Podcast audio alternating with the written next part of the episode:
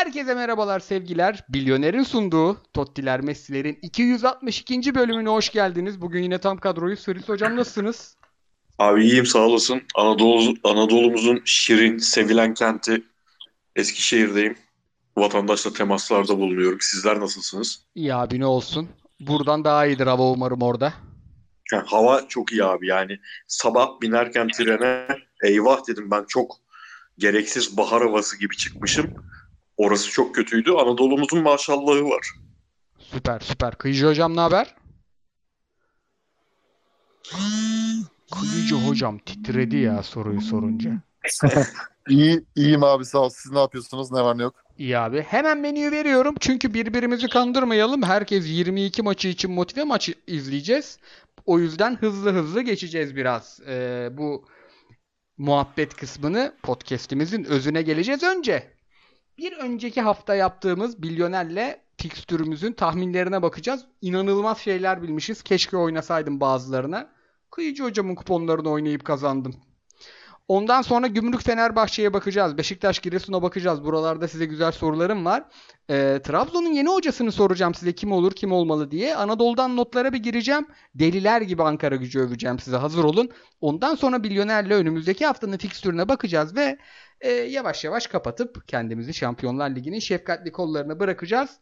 Öncelikle beyler size maçlar vahim indi. Beşiktaş handikap. Sivas Başakşehir karşılıklı gol var ve berabere. Paşa galibiyet.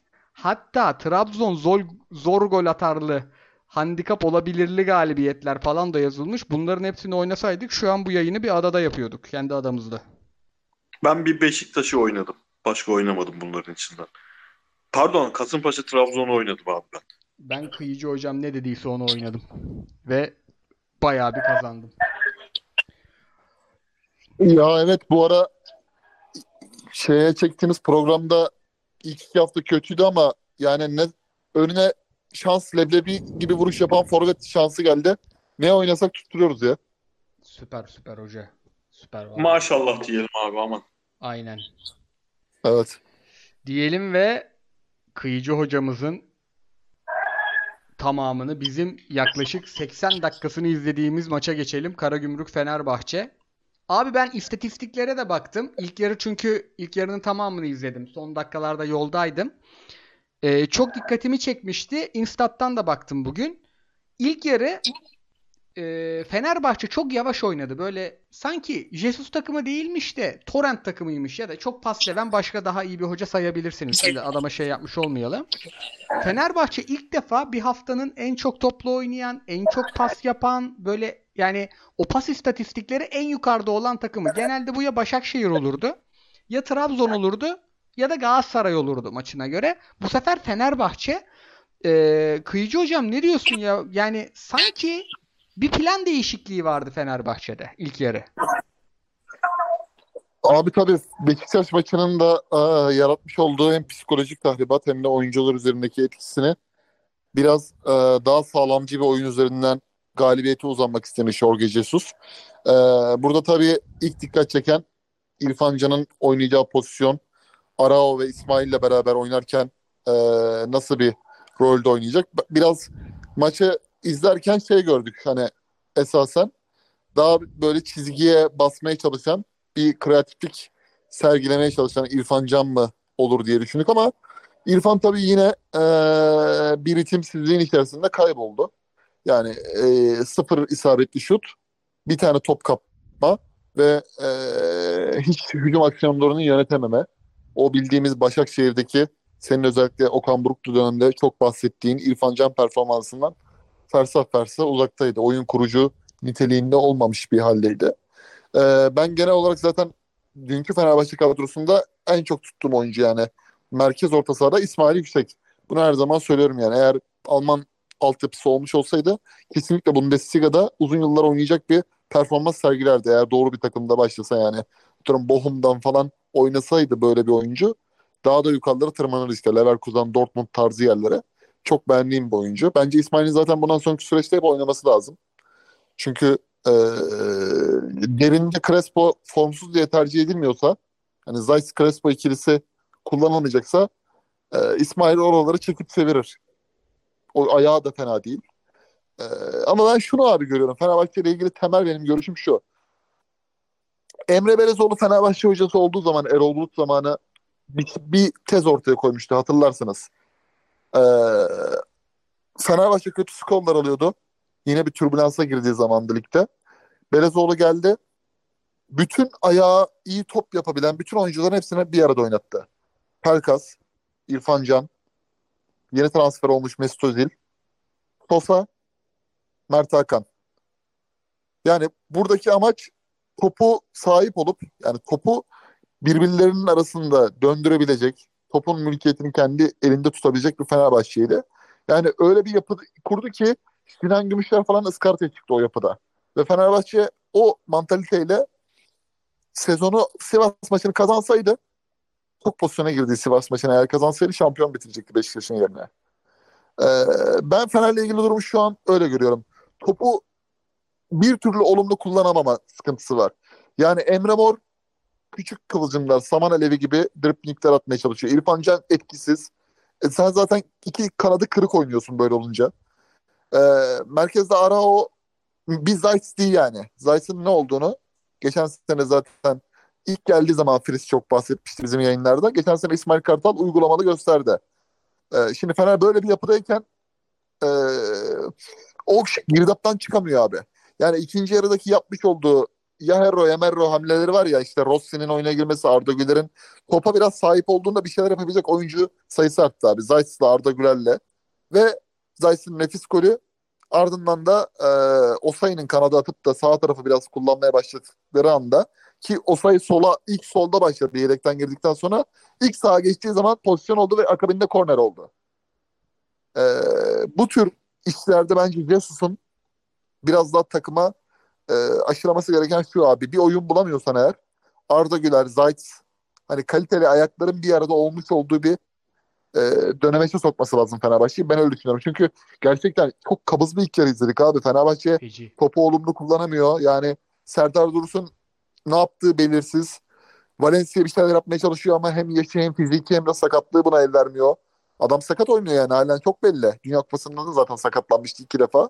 E şimdi böyle bir yapıda o zaman ne yapmak lazım? Kart, bir kart açmak lazım abi. Yani Emre Morlu bir yapı değil, İrfan Canlı bir yapı değil.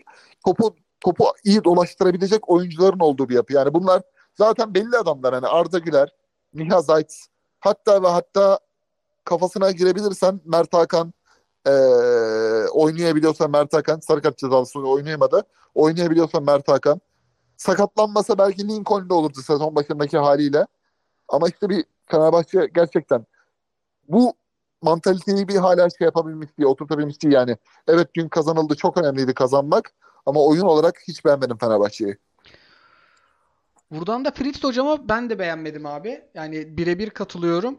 Bu oyunu oynatacak e, yani bu oyunu oynamanın denemenin zamanı değildi bence de. Çünkü bütün sene tam tersini deneyip topu çok az e, tutup işte dönen topları almaya çalışan, e, topu biraz daha rakip sahaya hızlı getirip kaleye hızlı inmeye çalışan bir takımdan demlene demlene kaleye gitmeye çalışan bir takıma evrildi Fenerbahçe ilk yarıda ve Pirlo zaten ya, sefa tarafım dedi. Pozisyon da doğru dürüst vermeden geçirdi ilk yarıyı.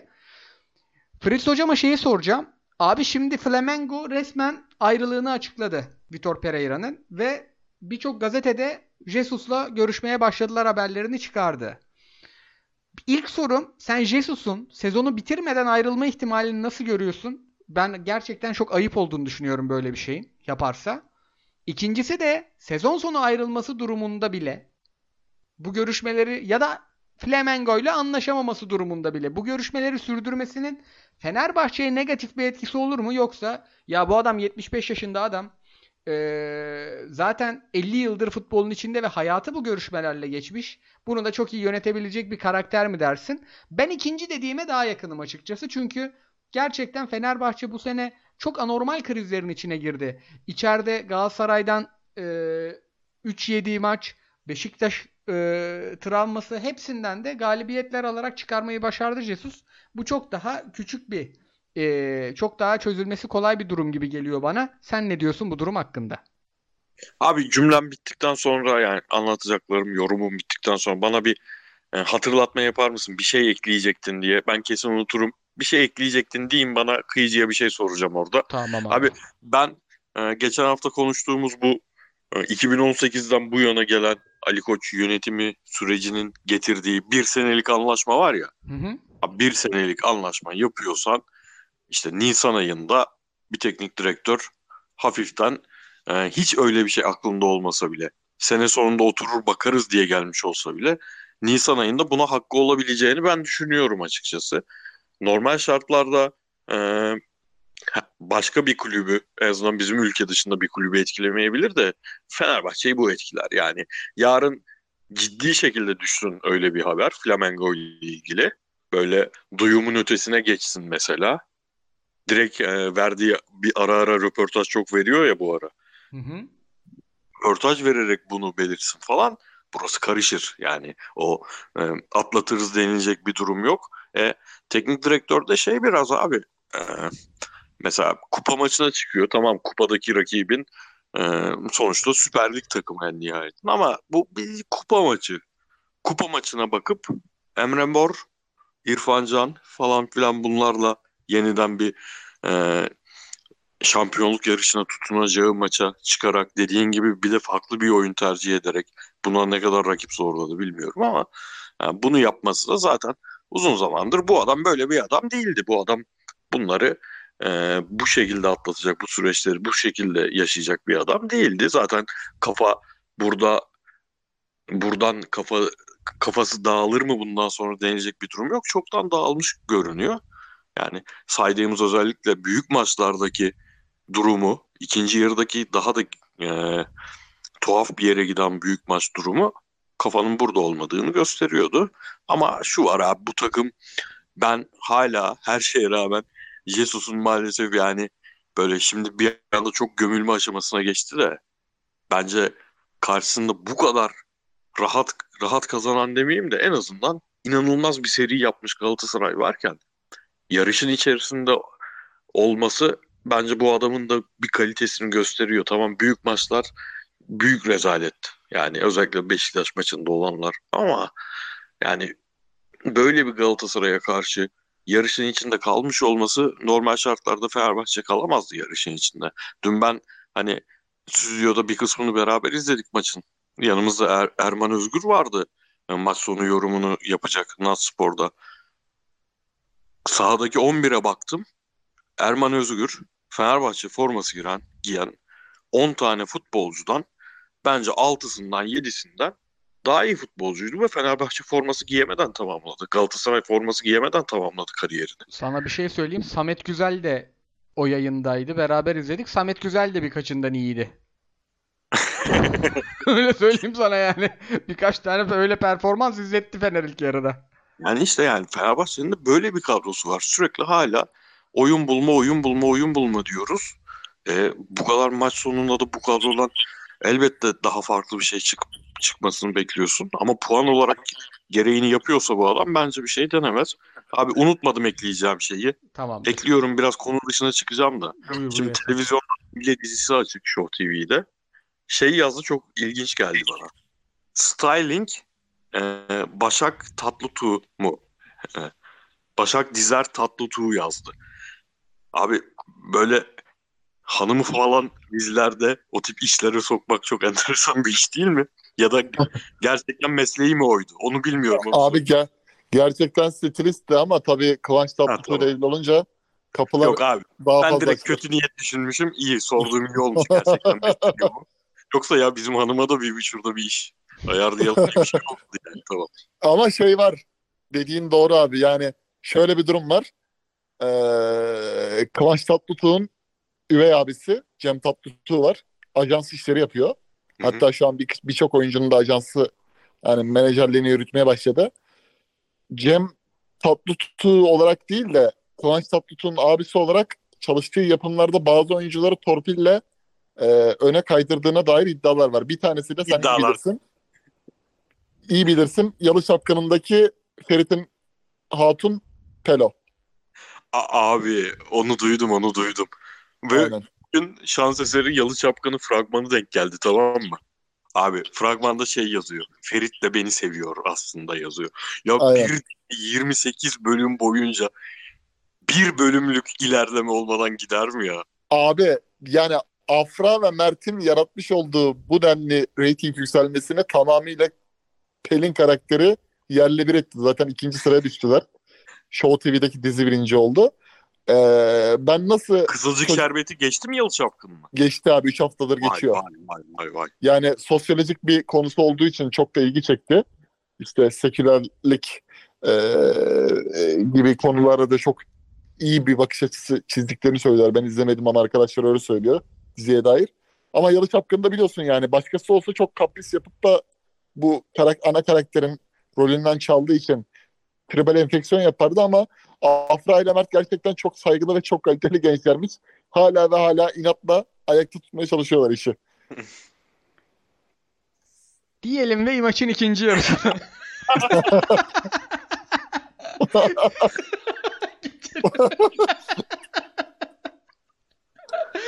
Abi çünkü Arda ve Zayt değişikliklerinden sonra Fenerbahçe'de neler değiştiğini sormazsan Fenerli kardeşlerimiz ulan niye sadece kötü oynadığımız kız bu konuşup diziye geçtiniz diyecek haklı olarak. Oraları da sana soralım Kıyıcı Abi- hocam. Arda ve Zayt... bu Ha buyur.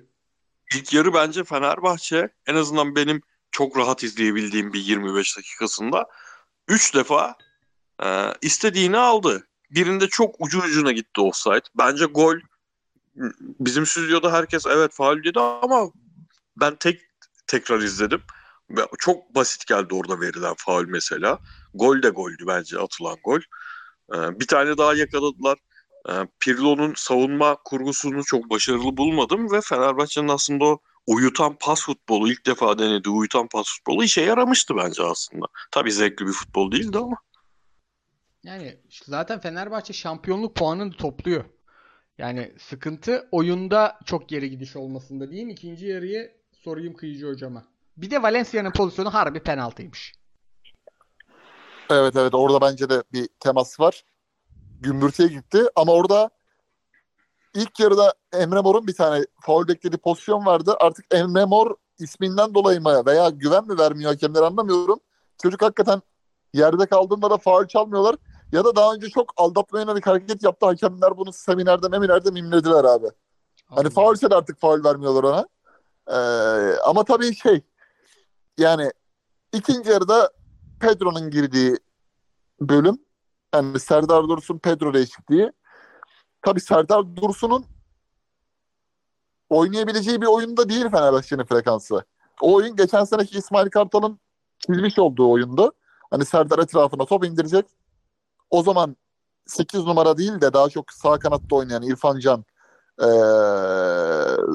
Mert Hakan ve Rossi üçlüsü Serdar'ın indirdiği toplara hızlı çıkışlarla 3. bölgede iki bitirecek. Hatta ve tabii buna Zayt'sın ve Crespo'nun da çok iyi performansını ekleyebiliriz.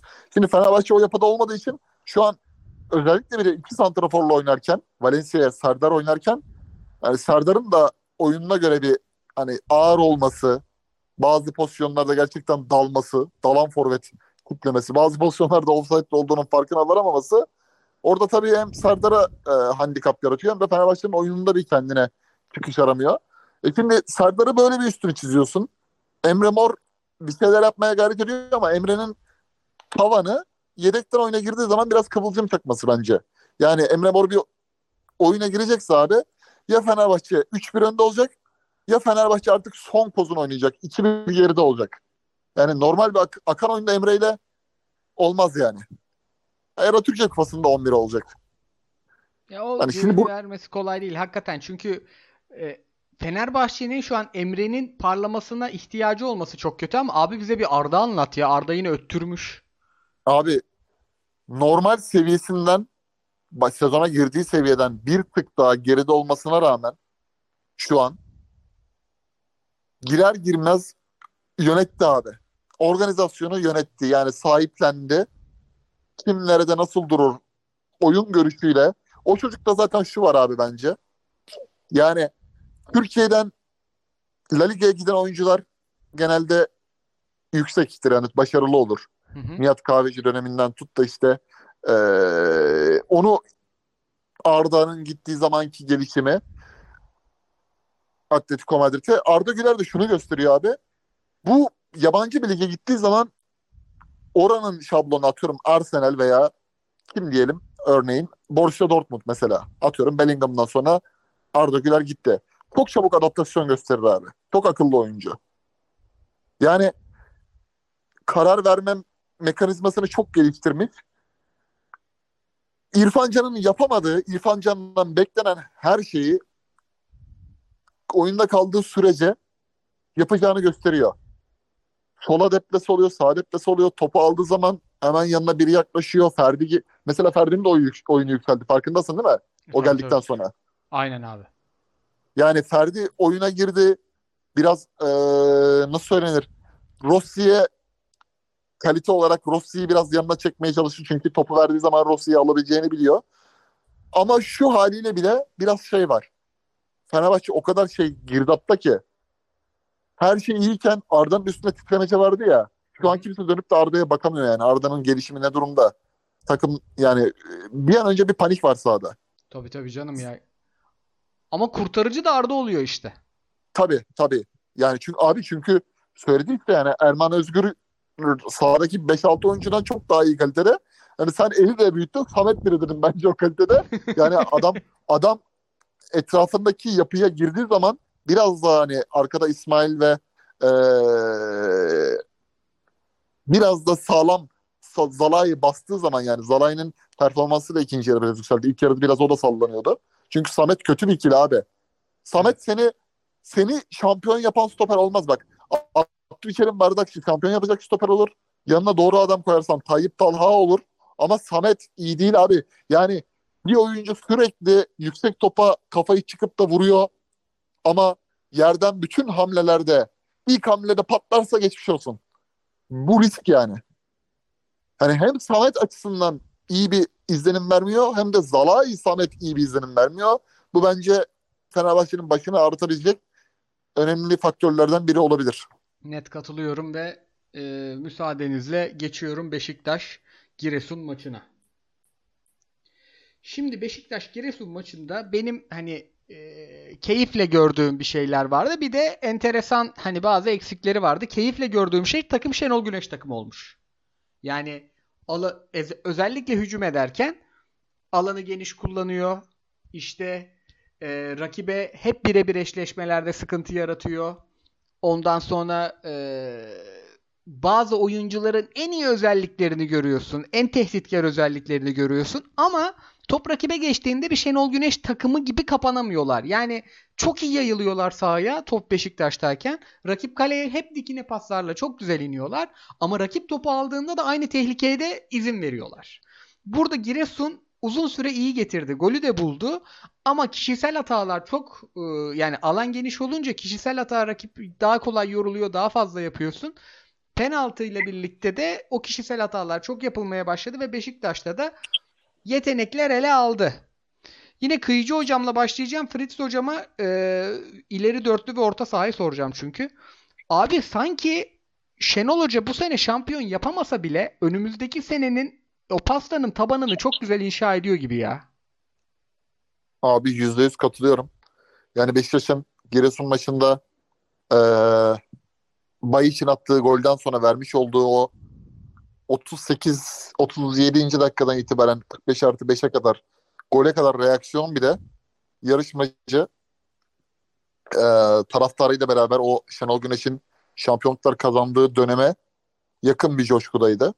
Eee, zaten hepimizin bildiği üzere Giresunspor ne kadar Beşiktaş'a ters gelen bir ekip olsa da e, Beşiktaş maç, maçın mutlak favorisiydi. Sadece biraz e, Cenk üzerinden yani sakatlık ve nasıl söylenir performans eşliğinin Cenk'i biliyoruz yani iyi başlarsa maç çok iyi gider. Kötü başlarsa düzeltmesi zordur ya. Hani Cenk zaten biraz orada belli etti. E, Cenk oyundan alındıktan sonra e, 35. 36. dakikada hem Redmond'un kanada geçmesi hem de e, pozisyon zenginliği açısından Beşiktaş daha derli toplu oynadı. Özellikle Getson Fernandez'in gelmesiyle beraber merkeze e, ağırlığını iyice hissettirdi. Şenol Hoca şeyi yani bence eli güçlenecek. Nasıl eli güçlenecek abi? Takımdaki eksikler belli. Yani geçen sene İsmail Kartal kalırsam 4 transfer isterim diyordu ya Fener'in yapısı iyiyken. Şenol Hoca da şimdi eee, kalırsa eğer yani kalırsa dedim yani sezon, gelecek sezon transfer listesi hazırlarsa nerelere adam alınacağı belli abi. Yani Masuaku kriziyle ilgili açıklaması. Masuaku'nun yerine düşündü işte. Saiz mutlu muhtemelen ayrılacak, geri dönecek. İşte Rozier giderse Onur Bulut'u yedekte stepne tutar. Bir tane daha belki yabancı oyuncu alabilirler. Raşit Gezal'ın mutlaka yetişmesi lazım. Çünkü o kaliteyi yine gösterdi abi. 45, 45 artı 5'te attığı pas nasıldı? Şey Abu Bakar'ın önüne. Muhteşem oyuncu ya. Muhteşem yapıyor işleri ya. Abi tek harekette maçı bitirdi yani mesela orada. İşte Redmond'la ilgili kalmasını istiyoruz. O da bizi isterse kalır gibisinden açıklamalar. Hoca bir merkezde o kafayı oluşturacak ya. Yani oraya tabii yine bir Şenol Güneş hamlesi olacaktır. Burak Yılmaz tarzı bir Ozan Tufan'ı isterim falanlar olacaktır ama eee Beşiktaş Yönetim Kurulu eğer Galatasaray'ın 2017-18'deki Tudor, Cenk Ergün, Dursun Özbek üçgenindeki gibi doğru çalışırsa hatta hatta bu seneki Okan Buruk ve Erden Timur'un olmuş olduğu gibi doğru çalışırsa, doğru transferler gelirse mutlaka ki şampiyonluğun güçlü adaylarından biri olacak Beşiktaş. Bunu bunu biliyoruz yani. Çünkü hoca dokunduğu oyuncular var abi yani. Mert Günok dokunduğu oyuncu. Ee, Salih Uçan dokunduğu oyuncu. Cenk o geldikten sonra İsmail döneminde forma şansı bulamıyordu. Dokunduğu oyuncu oldu. Redmond biraz kıpırdadı. Abu Bakar zaten hocayla her zaman iyi oynuyor. O yönden yani iyi bir hocası var. İyi bir hocası üstüne de oyun felsefesi gittikçe güçleniyor. Ya yüzde yüz katılıyorum ben söylemine abi. Beşiktaş o konuda doğru adımlar atması şart yani. Onu hissettiriyor. Fenerbahçe'nin sezona girişteki o hani her yeri yeşil görüyorduk ya Fenerbahçe'nin maçlarında. Aynen abi. Galip galip galip. Şenol Hoca şimdi o takıma o özgüveni vermiş. Ee, sancılı dönemlerden de geçtiler. İşte Sivas'a yenildiler. Puan kaybı oldu. O dönemde bir ee, Antalya maçında puan kaybedildi. Ha, şimdi mesela oralardaki kayıplar haliyle farkına varıyorlar ama işte o da normal yani abi. Çok ekstra puan topladı bence Şenol Güneş. İlk gelir gelmez mesela Galatasaray maçından sonra bir 5 5 hafta galibiyet serisi yaptı. Şimdi yine bir 5 hafta yaptı kesik de olsa. Bir de o Ee, o ilk seride oyun kötüydü. Yani skoru Tabii. aldı. Tabii abi tabii tabii. Ya bir de hani gerçekten Valerian İsmail'in takımını abi hatırlıyoruz. Hatay maçında pozisyona girmeden doğru düzgün Hatay'da 1-0 yenildi gittiği maç yani. Ee, sıkıntılı bir görüntü vardı. O takımın da buradan bu nebze biraz toparlaması hocanın tabii ki başarısı yani. Net katılıyorum. Fritz hocama da pası şöyle atıyorum. Şimdi Redmond, Cenk, Abu Bakar'ı da sayarım. Hocanın dokunduğu oyuncular. Ee, yani hoca gelince genelde birkaç performans böyle uçar. Ama bu performansların arkasına abi e, Redmond'u da tutmak istediğini, Cenk'i zaten çok sevdiğini biliyoruz. Ee, yani Gezel formda Gezel bunların birini rotasyona sokacak. Bu önde dörtlünün arkasına uygun bir orta sahası mı var Beşiktaş'ın? Sanki bir değil iki transfer lazımmış gibi geliyor bana. Sen ne diyorsun? Abi yani ben Cenk'i mesela tabii ki takım içinde görmek isterim teknik direktör olsam. Ama bu bir Şenol Güneş 4-2-3-1'inin ya da herhangi bir 4-2-3-1'in bence kanat oyuncusu olmaz. Ben orada e, Enkudu'nun iyisi diyeceğim de yani driplingci bir oyuncu görmek isterim. Çünkü öbür kanatta muhteşem bir oyun kurucun var. E, gelip orta saha işleri yapan, on numara işleri yapan bir oyun e, kanat oyuncun var. Öyle bir oyuncu varken bir kanatta Cenk, ön tarafta da Abu Bakar bence e, çok iyi bir takımın, çok iyi bir şampiyonluk futbolu oynayan takımın kaldırabileceği bir yapı değil. Arkadaki orta sahadan bağımsız. Yani orta saha kusursuz bir ikili kurulsa bile 4-2-3-1'in ikilisinde ben böyle düşünüyorum abi yani oraya kafadaki en net transferlerden biri bence kanat olmalı seneye şampiyonluk için. Cenk bu takımın yine e, Gezal'den de alınabilir, alınacak alınırsa kanat oyuncusunda 11'e alınacak kanat oyuncusu da bunların hepsinden daha çok 11'e çıkar. Abu Bakar'dan da muhtemelen. Ama işte kanatta daha çok 11'e çıkar. Kanatta oynar bazı maçlar. Bazı maçlar santraforda oynar falan. Ama e, Cenk de olsa başkası da olsa tabii orada bir kalite artırımı şart. Şimdi e, Salih'e istikrar olarak güvenebilecek misin? Ben bun, buna dokunurum. Yani bu dokunuşum 35 haftanın 25 haftasında aynı performansı verecek şekilde olur der misin? Ben yani şampiyon takımların böyle acabalar üzerinden kurulmaması gerektiğini düşünüyorum. Net orada bazı bölgeler kaldırmıyor yani. İdare ederizi kaldırmayan bazı bölgeleri var takımların. O, orada en azından iki oyuncudan birinin çok çok net yani Türkiye world class diyeceğim ama Türkiye seviyesi, Türkiye ligi seviyesi world class oyuncu olması gerekiyor. Ama şu var şimdi Abu Bakar Fenerbahçe'ye gelse ben bu Giresun maçında özellikle zaten hani az çok düşünüyorduk ama sahada gör- görmek başka bir şey. Abu Bakar yürüye yürüye oynuyor şu an ligi ve 6 maçta 6 golü var. Ee, hiçbir maçın böyle en iyi 3 oyuncusundan biri olarak saymazsın ama maçı tek başına değiştiren oyuncusu hep o oluyor genelde. Fener maçı hariç. Fenerbahçe alsaydı Abu Bakar'ı ben Fenerbahçe'nin belki de bir numaralı şampiyonluk adayı olmaya devam edeceğini düşünüyorum. Çünkü bir kere aura başka bir şey abi ya. Herif çok feci bir herif ya. Değil Yani ya? bu çok başka bir şey. Mesela seneye e, Abu Bakar 25 maç şu halinden ama bir tık daha iyi tabii. Fiziksel olarak en azından iyi bir Abu Bakar 25 maç izlesek bu bir Şenol Güneş takımı her türlü şampiyonluğu son maça kadar kovalar dedirtiyor herif ya. Çok çok bambaşka bir o o yani golden sonraki deli hareketleri bile yani o anlık du- duran bir şey yapıyor. Bu dedirtmesi bile topçuluğunun etkisi ya. Net Bir de abi Yalnız düşün. bu arada o hakemin atladığı Bein Sports'un çekemediği pozisyon inanılmaz net kırmızı kart. Abi çekememek. Çekememek nasıl bir çekememek ama bu ya. Çok enteresan bir şeyle karşı Abi bir de şöyle düşünelim. Fenerbahçe'nin 25 gol atan adamı hala beğenilmiyor mesela. Ee, internasyonele gidecek deniliyor. Fenerbahçe'nin forvet sorunu mutlaka ki var olacak. Galatasaray'ın Icardi ile ilgili plan tasarrufu bonservisinden dolayı belki sekte yoracak.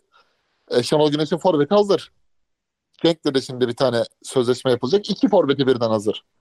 Bu da mesela gelecek sezon için bir avantajdır. Net katılıyorum.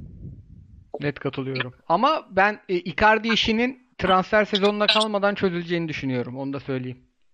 Ya beyler bu arada bizim bir fikrimiz vardı ya genelde üçümüz de onu savunuyorduk. Ki zaten biz bu yayınları yapmaya başladığımızdan beri bir- birbirimizi çok gaza getirip aslında öyle düşünmüyorsak bile bir süre sonra öyle düşünmeye başlıyoruz herhalde. bu şey mevzu. Ee, Türkiye Ligi'nde yıpranmaması, yıpranmaması için bir teknik direktöre böyle çok kötü giden bir takımın takıma e, Ocak, Şubat buralarda takım vermemek çünkü çok yıpranıyorlar takım o an çok kötü olmasına rağmen taraftar demiyor ki ne yapsın kötü takımdı. Oradaki yıpranmışlığı sonraki senenin kredisinden götürüyor diyorduk. Ama bir Sergen Yalçın örneği gördük. Sergen Yalçın e, çok kötü bir takıma geldi. Sonra öbür sene şampiyon yaptı. Sonra Abdullah Avcı örneği gördük. Şimdi de Şenol Güneş mesela e, bu devreyi bir şekilde bitirip seneye attığı zaman kendini dört tane iyi transferle net bir şampiyonluk adayı olacak. Ya artık o fikrimizden vaz mı geçsek acaba? Vallahi Beşiktaş özelinde vazgeçmeye yakınım ama Şenol Güneş abi standart sapma bir adam ya. Yani Şenol Güneş zaten yani golü atmayacağı topun başına geçen bir adam değil. Yani şimdi o yaptığı kıyıcı anlattı ya. Masuaku açıklamaları, işte ilk basın toplantısında e, bu neydi o adamcağız? Paso Lig'in CEO'su olan. Ceyhun Şey- Kazancı. Adam öyle bir Şenol Güneş öyle bir adam ki sportif direktörün adını unutturdu. Yani bunları işte o basın toplantısında kafa kola alışı falan bunları başka tasarlayan bir adam. Yani herkes Şenol Güneş olamaz. Yani hala bence çok büyük risk. Bir de şöyle şeyler oluyor abi biliyorsun. İşler iyi giderken dahi Fikret Orman allem eder, kallem eder.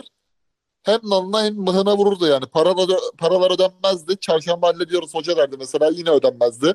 Sonra bir bakarsın Umut Güner Kagawa'yla havalimanına inmiş Antalya'ya kampa.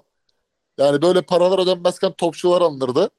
Ee, Beşiktaş da buna çok teşne bir yer olduğu için özellikle Şenol Hoca'nın krizlerinin temel işleri bu yüzden olur yani. Kagawa'nın geldiği sene paralar ödenseydi belki de o sezon şampiyon Beşiktaş'tı. Ama 5 ay maaş almayan topçular vardı. Pepe kaçtı işte o sezon hatırlarsanız. Ee, bu işlerin çok iyi ve dikkatli yönetmek gerekiyor abi hakikaten. Şenol Hoca evet sahaya konsantre olduğunda böyle şampiyonluk yürüyüşlerinde yeniden bir takım kurulduğunda önemli bir isim. Ama motivasyonu kayboldu, kaybolan bir Şenol Güneş kadar da camiaya zarar veren bir unsur yoktur bence. Gerçekten yani böyle Trabzonspor'da da bunu çok izledik. Beşiktaş'taki son dönemleri izledik. En acı tecrübe milli takımda izledik yani Hollanda'dan 6 yediğimiz zamanlarda. Motivasyonunu kaybederse o kamyon uçurumdan aşağı sürüklenir. İdare etmesi zor bir adam. İdare edildiği zaman da gerçekten sana bir başarı verir. Aslında ama işte abi olmuyor yani. Bazı unsurlar sebebiyle olmuyor. Ali Koç'un şampiyon yapan teknik adam arayışı var ya 5 senedir. Şampiyon yapacak teknik adam aslında Şenol Güneş yani. Ama yani şöyle söyleyeyim. En son getirebileceği adamdır bu arada. Aynen öyle işte yani. Hani çok böyle iki tane ayrı kutup. Ee, ama ben sana bir şey söyleyeyim abi. Çok böyle yanlış bildiğimiz doğrular aslında doğru değildir derler ya. Şenol Güneş de yani Fenerbahçe'ye gelir yani. Düzgün bir teklifle gidilse Beşiktaş işleri olmadan önce. Ee, atıyorum Bursa Spor'daki 2014'teki Şenol Güneş değil de şike davası mevzusu biraz zaman aşımına uğramış bir Şenol Güneş doğru teklifle Fenerbahçe'ye gelir de. Vallahi feci şaşırırım böyle bir duruma. Yani biz mesela normali normal görüyoruz ya mesela Sergen Yalçın Fenerbahçe olunca yok ya adam Beşiktaş efsanesi demiyorsun ya. Sergen Evet. için bilebilir diyorsun yani Sergen Hoca için. Şenol Güneş de bence aynı makasta yani hiç öyle eee, şey bakmaz yani. Düzgün bir teklif, düzgün bir yapılanmayla giderdi bence. Feci eğlenirdik öyle bir durumda. Diyorum ufak ufak Trabzon'a geçiyorum. Ee, iyi de oldu beklediğimiz çünkü iki yerden birden şey geldi. Haber geldi. Twitter'dan aldık haberi. Sağımızdan solumuzdan değil. Bende birinden ses sekiyor. Kıyıcı hocam senden sanırsam. Pardon abi muta yapıyorum. Ee, şimdi Trabzonspor maçını izledim ben ve sezonun yani yarı kapalı olduğunu gördüm. Ee, ve burada gerçekten artık yani yardımcı hocanın da istifa ettiği falan kötü bir durum var. Ee, bunun sonunda da e, alınacak aksiyon yeni teknik direktör ve burada da sürekli yeni başkan birileriyle görüşüyor. Yeni adaylarıyla görüşüyor. Bu adayların içinde Sergen Yalçın vardı. Ee, kabul etmemek amacıyla anormal bir bütçe istiyor. Ee, yani madden e, anlaşılmayacak hale getiriyor işi. Slaven Bilic ile görüşüyorlar. Bu, bu da başkanın açıklaması. Menajeri ar- aracılığıyla iletişime geçiliyor. Muhtemelen o da bütçeden olmayacak. Esas ciddi görüşme siz baktınız mı şimdi bilmiyorum. Bir 10-15 dakika önce patladı. Andrea Pirlo. Fritz hocam Andrea Pirlo bana şu açıdan uygun geldi. Pirlo Karagümrük'ün ne zaman temposunu düşürdü, ne zaman daha pozisyon alan, e, yerleşmeye yönelik topu ayağında tutan, koş koş oyununu azaltan bir takım haline getirdi. O zaman çok başarılı oldu. Trabzonspor'da da buna mahir çok oyuncu var. Sanki bana uygun bir oyun stili gibi geliyor Pirlo hocaya. Yani kadroya uygun bir oyun oturtabilir gibi geliyor. Sen ne diyorsun e, bu görüşmeye, seçime dair? Abi ben şu pandemi sonrası e, dönemdeki Anadolu yani İstanbul takımlarını da katarak söyle, söylüyoruz tabii. Anadolu takımlarının hocalarının performanslarında biraz şüpheciyim. Çünkü özellikle düşürülme, küme düşme olayının iyice karman çorman olması. Şu an herhalde sokakta çıksak şu an ligde kaç takım var desek hani deprem öncesi haliyle herhalde çoğunluk böyle tek de söyleyemez. Söyleyen de sallayarak söyle, söyler. Mesela ben senelerdir yayın yapıyoruz. Ben şu an tam emin değilim kaç takım olduğundan filan. Ve e, öyle olunca küme düşme puanı falan barajlar değişti. Eskisi gibi ya şu adam düzenli olarak şu topu çok iyi oynatıyor diyebileceğim ya da en azından e, kadrosuna göre bir top oynatıyor. Bununla beraber doğru puanları o yüzden topluyor diyemiyorum. Pirlo da benim için bunun şu an bayrak sallayanlarından. Mesela Montella için artık diyorum. Tamam Montella olsa, buradaki isim Montella olsa zaten sana sormazdım bile bana bu soruyu. Evet süper olur der geçerdik. Ama Pirlo gerçekten bilmiyorum abi. Çünkü ligde toplanan puanlar, oynanan oyunlar 3 senedir özellikle gerçekten çok kötü durumda. Yani az önce Galatasaray ve Fenerbahçe Galatasaray'a yaptığımız övgü Galatasaray'a yaptığımız övgü üzerinden Jesus'a yaptığımız övgü aslında biraz da ligin kötülüğünden. Katılıyorum Yani- abi. Bu Galatasaray her şeye rağmen iyi bir ortalama bir Süper Lig'de 15 maçta 14 galibiyet al- alacak takım değil. Ya da bu Jesus'un Fenerbahçe'si e, liderden e, maçını kazanırsa, eksik maçını kazanırsa sadece 3 puan, 5 puan geriye düşecek bir takım değil. Diğer takımların hepsi çok kötü. O yüzden buradan Pirlo çıkarımı yapmak benim için çok zor. Yani ben de Montella dışında direkt kafa hoca olduğunu düşünmüyorum şu an bir kulübe. Bir de Çağdaş Atan. Onun dışında görmüyorum. Kıyıcı hocam sen ne diyorsun? Mon- Montella ismi yerine Pirlo isminin olması şey değil mi? Yani öyle bir yapı var ki şu an herhalde Trabzon'da Montella'yı ikna etme ihtimalleri yok da. Aynen. böyle bir şey Zaten konuşuyor. Hakan abiyle konuştuğumuzda o reddetti demişti. Montella'ya gidilmiş ve reddetmiş Evet öyle mi? evet. Montella'nın yani bir İstanbul takımı bekleme ihtimalinin daha yüksek olduğunu söyledi. Muhtemelen Fenerbahçe. Tamam canım. Kıyıcı Hoca izler miyiz Pirlo'nun Trabzon'unu keyifle? Yani Pirlo'nun oynattığı topun Trabzon üstündeki e, iz düşümünü düşünüyorum abi. Ya biraz kentle alakalı be abi. Yani Trabzon kenti Abdullah Avcı izlerinin olduğu bir şeyi pek hayal etmiyordur ya.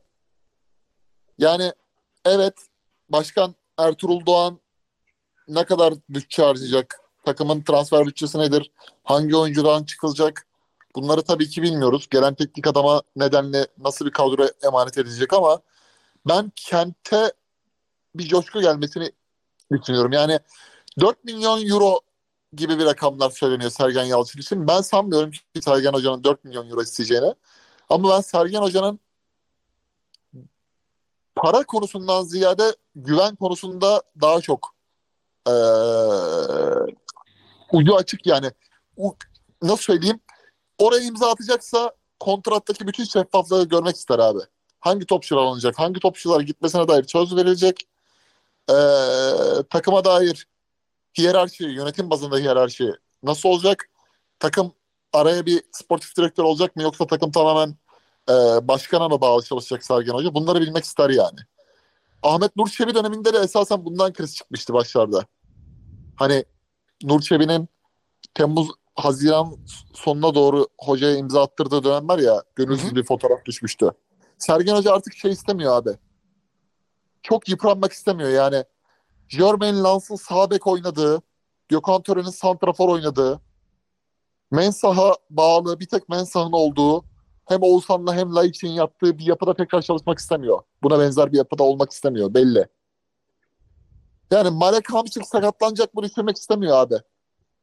Bartra sakatlanacak mı yoksa Bartra yerine Hüseyin Türkmen'le mi sezon oynayacak? Bunu düşünmek istemiyor. Veya Vişçe'ye ne kadar güvenebilir? Yine sakatlanacak mı? Bunu düşünmek istemiyor abi. Santrafor'da Umut Bozok'a bağlı kalmak istemiyor bence. Oradaki para krizi Sergen Hoca, Yalçın Trabzon'a geliyor haberini yapanlarla Sergen Yalçın para konusunda anlaşamadığı haberini yapanlardaki sıkıntı bence yönetimin para yüzünden bizi reddetti diye olayı sızdırması ki bu bence Sergen Yalçın dosyasını tamamen kapatır. Ha, zaten Ama öyle bir Sergen haberi Hoca- çıkardığın andan itibaren artık o ihtimali bitirirsin. Çünkü en sevmediği işler hocanın. Aynen yüzde yüz abi. Yüzde yüz bak. Sergen Yalçın'a dair iki tane Candaş Tolgaçık yayını izledim abi. İki tane farklı sene. Özellikle özel bir sevgim olduğundan dolayı nasıl bir kariyer planı çizmeye çalışıyor diye baktım. Tutarsızlıkları var mı? Beşiktaş'tan ayrıldıktan sonraki röportajında da şey söylüyor yani. Beni diyor 3 yıl bağlamaya çalışma.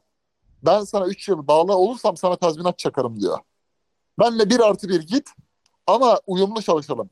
Ben Beşiktaş'ta diyor uyumlu çalışmadım. Bunu yaşadım diyor. Yaşattılar bunu bana diyor. Ben de hani onu düşündükten sonra hani Sergen Yalçın geliyor diye taraftara bir rüzgar katmak isteyip de parada anlaşamadık demek bence saçma. Ki para da 4 milyon euro istemez yani abi Sergen Yalçın ya. Zaten sen 4 milyon euro isteyecek bir teknik adama gittiysen Slaven Bilic de senden 3 milyon euro ister zaten. Aynen ben onu anlamadım mesela. Yani Slaven Bilic'e gitmelerini anlamadım. Ben Yani Trabzon'un mali sorunlarının çok hasır altı edildiğini düşünüyorum. Acaba oyuncular paralarını alabiliyor mu mesela? aynen bir de bir de o var yani işte çok böyle şey abi. Ee, Aziz Yıldırım'ın Fenerbahçe'den ayrıldığında bıraktığı tablo gibi bir durum var bence Trabzon'da. Hani bu Ağaoğlu dönemi değil ondan önceki başkanların da içinde bulunduğu bir yapı ve e, Trabzon'da arkadaşlar bize geçen sene özellikle dinlerken bazen sistem ediyordu da hani mali akış nereden nasıl oldu yani? Başka isimler de bu işin finansörü müydü neydi? Onu hala bence kimse bilmiyor. Ya Abi şu şu açıdan hakları var geçen sene sistem edenlerin. Geçen sene adamlar yürüye yürüye şampiyon olurken bu kadar uzun Trabzon konuşmuyorduk. ya biz zaten konu Sergen Yalçın'a geldi diye bayağı uzattık lafı. o, o konuda da haklılar bu arada.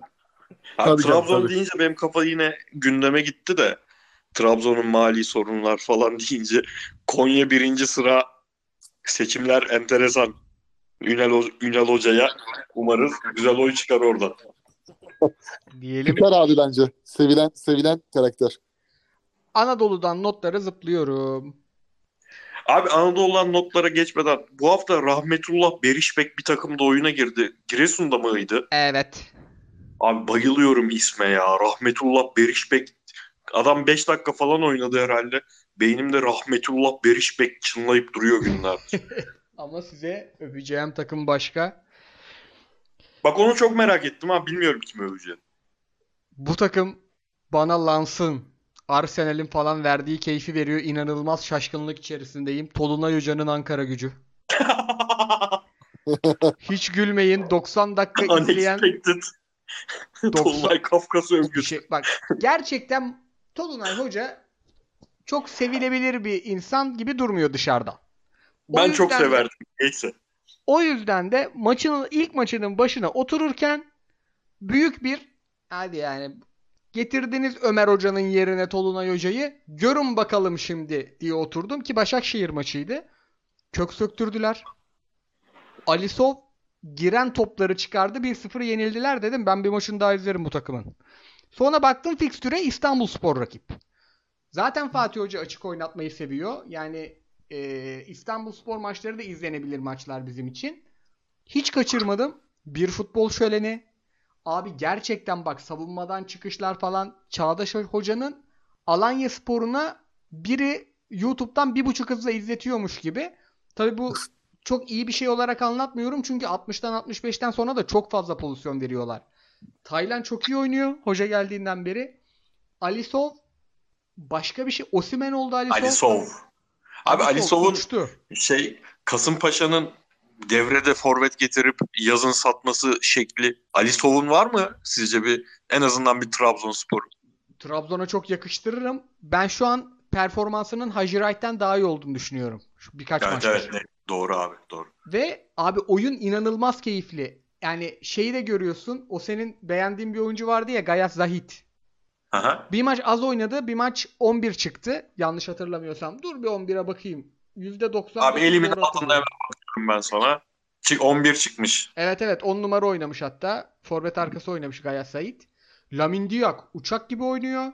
Ve gerçekten oyuncuların oynarken keyif aldığını hissediyorsun. Yani o şey yok.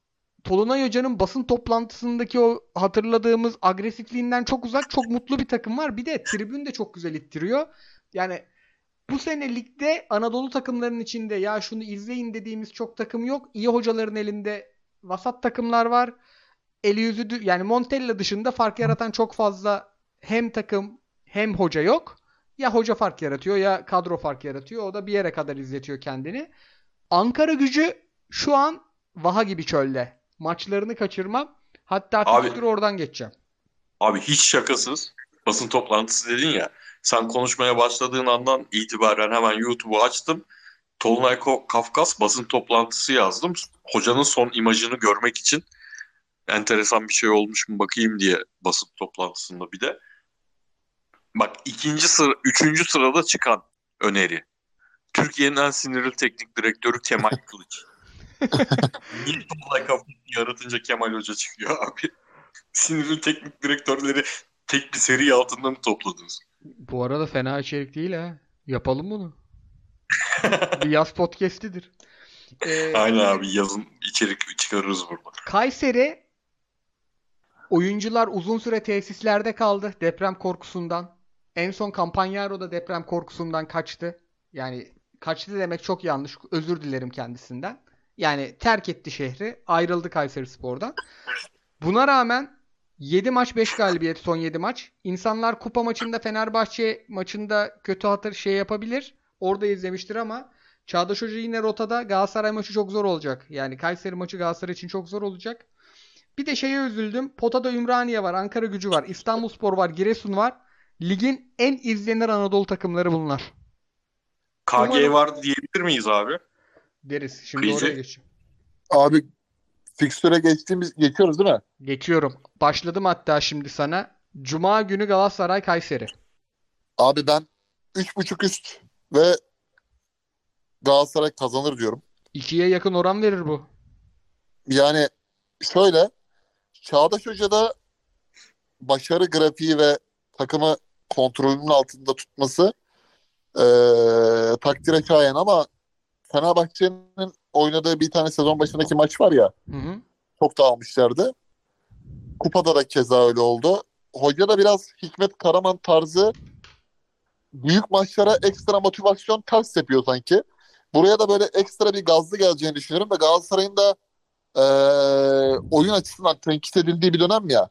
Bazı Evet. oyuncuların özellikle yani Mertens'in sakatlık sürecinden de çıkışı, Icardi'nin eee yaldızlarını biraz geri plana ittiği böyle parıldamasının biraz sönmeye başladığı bir dönem oluyor ya gol vuruşları konusunda. Ben bu maçta ikisinden de ekstra bir patlama bekliyorum. O yönden Galatasaray'ın e, çok coşkulu oynayacağını ve maçı kazanacağını düşünüyorum. Kayseri'de açık oynadığı için mutlaka ki bir skor gole dönük bir çabası olacaktır. İki takım da gol atar veya Galatasaray kazanır 3.5 üst olur diye bir tahminde bulunabilirim. Bir de Icardi'nin bonservis görüşmeleri falan çok fazla sızdı. Onun transfer derdi de çözülecek, biraz rahatlayacak gibi geliyor sezon sonu. Diyelim Bilyonel'le fikstüre bakışımıza devam edelim. Ee, Cuma günü bir maç daha var. 20-30 Antalya Alanya. Ben Nuri Hoca'nın takımı bu hafta izleyemedim. Ersun Hoca'nın takımıyla karşılaşıyorken bu maçın tekrarına bakarım. Abi bence çok tatlı bir oranı var bu maça. Şimdi bakıyorum milyonerin oranlarına. 2.5 alt 1.85 bana çok cazip geldi be. Yani bir tarafta bir Er- Ersun Yanal Alanyası varken çok dengesiz bir maç 4 atan bir maç pozisyona giremeyen Antalya varken 1.85 çok güzel oran bence. Tam Kovalarız. böyle şey abi. İlk 10 dakika 1-1 sonra 2.5 alt bitecek maç tiplemesi var maçta. Benim telefon kırma maçlarım onlar.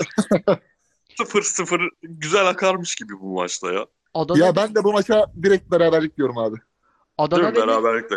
Adana Demir Paşa var. Cumartesi 4'te net bir karşılıklı gol var maçı. Çünkü Kemal Özdeş hocam yine açık oyun oyunu çirkinleştirmeden galibiyetini aldı Trabzon karşısında. Devam Abi ettirir. Üstün oranı 1.36 olduğuna göre KG varı epey Aa, o da iyi. 1 1.35 iyi orandır KG var böyle maç. Ben de buna 2.5 istiyorum abi. Diyelim devam edelim. İstanbulspor Başakşehir Cumartesi 16. Ya Fatih Tekke'nin takımı bir sürpriz yapabilir ama ben şeyi de düşünüyorum. Bence şu an Trabzonspor Pirlo mu olsun Fatih Tekke mi olsun diye düşünüyor. Yani Jesus'un kafası karışıyor mu diye sorarken Fatih Hoca'nın kafasının karışmaması hele memleketinin takımı istiyorken imkansız diye düşünüyorum. Biraz korkum Ben- o. Ben Fatih Tekke Hoca ile ilgili şunu söyleyeyim. Geçen gün sana da tavsiye ettim. Sen zaten izlemişsin Sportbox'taki konuşmalarını YouTube'da. Ee, çok ya- yani çok böyle nasıl söyleyeyim kafasındaki oluşturmak istediği teknik adamlık grafiği ve şeması çok belli. Ne yapmak istediğini çok bilen. Çok Spalletti'yi övüyor değil mi abi orada? Evet abi Spalletti övüyor. Yani ben diyor belli bir yaşa kadar diyor profesyonel ol- olmama rağmen biz diyor top oynuyorduk diyor. Futbol oynamıyorduk diyor. Bizde diyor futbol oynamayı diyor Spalletti gösterdi diyor.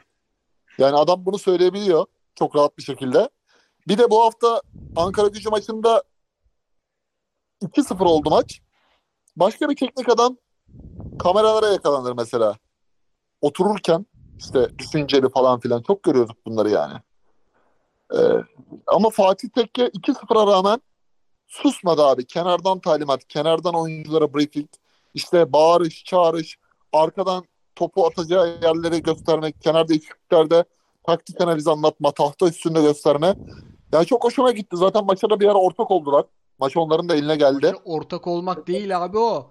Öyle goller kaçırıldı ki. Ya bir de adam çok iyi santrfordu ya. Böyle Tabii. %100 gol kaçırılınca inanılmaz sinirleniyor. Yerinde Çıldırıyor, aynen. falan başladı Hacı adam. Hacı Hacı bunu yaşıyordu ya. Ya oradan topu nasıl atamazsın diye. Aynen aynen. Aynı aynı aynı şeyi kendisi de yaşıyor gol vuruşlarında. Ee, Fatih Tekke'nin Trabzonspor için zamanı doğru zaman mı şu an bilmiyorum ama bir sonraki dönem kesin Trabzonspor'u var abi. Bir şeyler başarsın göreceğiz yani. Diyelim devam edelim. Cumartesi Fenerbahçe Ankara gücü 3.5 üst oranını vallahi zorlarım. Çünkü Tolunay Hoca'nın takım çok güzel açık oynuyor. Fenerbahçe işin içinde olduğunu böyle güçlü bir oyunla göstermek isteyecektir. Çünkü bu maçı ya bu maç oyunu kaybederse tribünü kaybeder Fenerbahçe. Galibiyet kadar iyi oyun da önemli bence içerideki bu maçta. Ee, hele arkasındaki Beşiktaş Trabzon deplasmanındayken ben o yüzden bol gollü bir maç izleyeceğimizi düşünüyorum ve haftanın maçı bence bu olur diyorum. Yani bir maç Ben- izlesem bu maçı izlerim. Ben tabii şu an o- oranlar açıldı mı açılmadı mı tam emin değilim. Benim söyle- şunu şunu söylüyorum abi. İlk gol Ankara gücü. Oy. İlk. İlk gol Ankara gücü. Birinci yarıda Ankara gücü takım 0-5 üst. Eğlenceli olur bu. Keyifle izleriz. Abi yani Fener handikap alıp geçerim. Çünkü Ankara gücü deplasmanda bildiğim kadarıyla toplam bir galibiyeti falan var bütün sene. İçeride de tutamadı işte. İstanbul maçında da tutamadı oyunu. 60'tan sonra feci yoruluyorlar. Yani izlemesi zevkli. O yüzden de bir de Fenerbahçe maçın sonlarını en iyi getiren takım ligde. Hala Ee, 75-90 arası averajı en yüksek takım. Uzun süre biliyorsunuz 9-0, 10-0 gol yemeden götürüyorlardı. Ee, o yüzden de yani adamların aşil topuğu şu an Fenerbahçe'nin güçlü olduğu taraf. Ya güçlü bir oyunla kazanır gibi geliyor bana ama haftanın ismi en güzel maçı Trabzonspor Beşiktaş. Trabzon'un başında o zamana kadar kim olacak? O hoca göreve başlayacak mı? Yoksa e, yani burada aslında hikayeyi Trabzon yazacak. Şenol Güneş'in Trabzon'a dönüşü her zaman olay ama ben Beşiktaş'ı favori görüyorum. Hatta yüksek oran kovalayanı bir handikapta yazarım. Teknik Abi hoca göre. hoca son Trabzon dönüşünde sanırım otobüsten kendisini protesto eden Trabzonlulara Fenerbahçeli bunlar diye bağırmıştı. Bakalım bu sefer bir şey çıkacak mı? Var duayen hocamızın o tarz dengesizlikleri yani. Yapıyor o tarz işler. Kıyıcı hocam var mı bir tahminin bu maça? Abi favori Beşiktaş diyorum çünkü Trabzonspor e, işte Oranak da ayrıldıktan sonra yeni bir yola çıktı. Dereli, İhsan Derelioğlu'ydu yani yanılmıyorsam teknik adam. E, haliyle o da şimdi biraz da şey vardır be. Yani ya Beşiktaş ikinci olsun kafası vardır böyle maçlarda. Trabzon kendinde Şenol Güneş'i üzmezler yani. O yüzden Beşiktaş diyorum ben. Ama abi topçular bana çok ciğer patlatır gibime geliyor Trabzon topçuları. Beraberlikten hiç kaçmam bu maçtan. Diyelim e, saat 22.09 Giresun. Sivas'ı atladın abi. Aa, özür dilerim. Pazar günü 16'da da Giresun Sivas var. Hemen üstündeki Hatay Karagümrük iptal edildi yazıyor. İki, böyle iki gördüm onu. Kusura bakmayın. Giresun alır gibi geliyor be. Alsın da artık abi. Ya şu güzel oynayan takımlar alsın ya. Bu arada Sivas da Başakşehir maçında bayağı iyiydi. Sivas'ın kupa maçı ne zaman abi? Bakalım. Hemen bakıyorum. Eğer sonraki hafta kupa maçı varsa eğer bu maçta Giresun kazanır. Bakıyorum, bakıyorum, bakıyorum. Sivas Spor maçlar. Değil değil. Yok abi kupa e, Mayıs'ta. Ha, o zaman Giresun diyelim hadi gene bozmayalım. Diyelim. Abilerim ağzınıza sağlık. Eyvallah abi. Eyvallah abi teşekkür ederiz biz de. Milyoner'in sunduğu Tottiler Messi'lerin e, bu bölümünden veda ediyoruz. Haftaya çok bu haftadan çok daha güzel maçlar var. Yine büyük bir keyifle inşallah karşınızda olacağız. YouTube'da da yayınımıza tıklayalım, beğenelim, yorum atalım arkadaşlar. Çok memnun olurum. Ya at, böyle de çok çirkin oldu. Hocanın, Atarsanız hocanın seviniriz. yalnız ustalığı çok iyi değil mi ya? Abi ustalık dediğin hemen üzüldüm lan ne diyorum ben diye. Atarsanız mutlu oluruz. Abiler ağzınıza sağlık. Eyvallah abi. Görüşürüz teşekkür ederim. Görüşürüz. İyi Hoşçakalın. geceler. Herkese eyvallah. İyi geceler. İyi geceler.